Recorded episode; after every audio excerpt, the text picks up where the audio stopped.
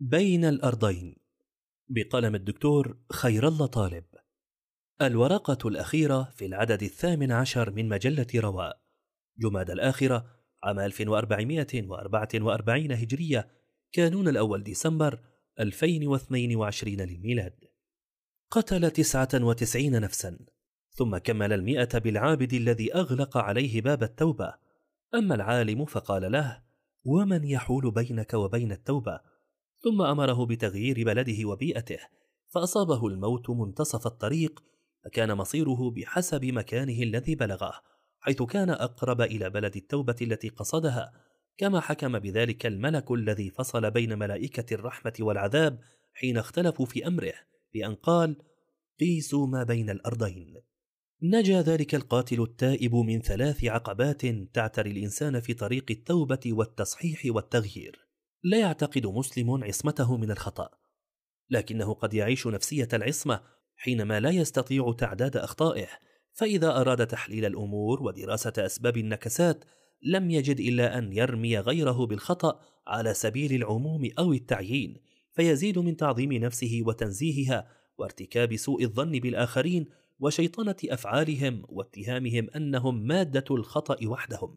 مما يمنعه من التكامل والتوافق مع أولئك الذين يراهم هم المفسدين والمخطئين.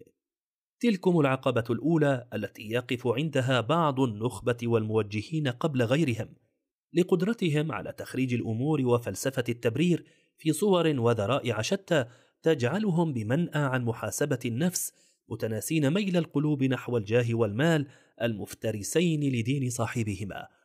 غافلين عما قد يقع من مخالفات شرعية تبدو اجتماعية أو إدارية في شؤون العلاقات والمسؤوليات والمؤسسات والمشروعات والاجتماعات والأموال فإن الإنسان الخطاء لا بد أن يكون عمله كثير الأخطاء. أما العقبة الثانية التي تعترض بعض من أوتوا شجاعة لفظية في إعلان أخطائهم فهي اكتفاؤهم بذلك الإعلان. وغفلتهم عن مسؤولية اجتناب الخطأ وتحمل ضريبته ومعالجة أسبابه ومجاهدة دوافعه متكاسلين عما فعله القاتل التائب من مغادرة أرضه.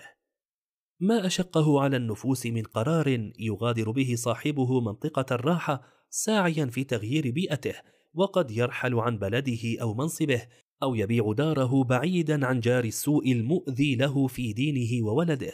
أو يفك شراكته الرابحة مع تاجر الحرام أو يستقيل من وظيفته التي يعين بها الظالم أو يساند بها الربا أو يرفض الترشح لمنصب يساوم فيه على قضيته أو دينه أو قيمه. وخير الخطائين التوابون.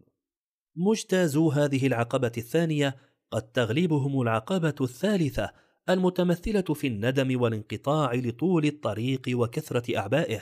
جاهلين أن المطلوب منهم خطوة والله يعينهم على التالية وأن عليهم صدق العزيمة وجدية المسير وترك الالتفات والله تعالى يتم لهم الطريق حتى لو قطعه دونهم الظلمة والمستبدون ومن يجلبون المشقة على الناس.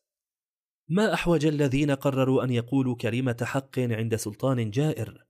فصدحت حناجرهم برفض الظلم والمهانة وبذلوا كل ما يملكون لمؤازرة الثائرين ورابطوا سنين مجاهدين ثم هجروا من ديارهم وأموالهم.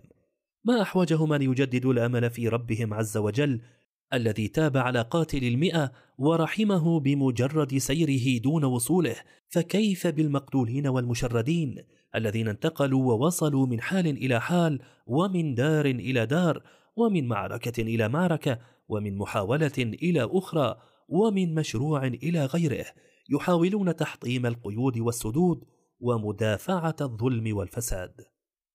ألا إن ضمانة استمرار تلك المسيرة المشرفة وقفة مع النفس لتجديد النوايا وتجريد المقاصد ونبذ المخاوف ثم السعي في أوبة جماعية صادقة تعمل على جرد المنجزات ودراسة المسيرة والتطلع للأمام والاعتبار بالتاريخ والتأسي بالحبيب صلى الله عليه وسلم والاقتداء بالأنبياء والأصفياء والأخفياء والمصلحين والاستفادة من تجارب الناهضين الذين ما تحرروا إلا بضمانة التصحيح المستمر التي تحررهم من نفوسهم وإلا كانوا هم أنفسهم ثورة مضادة.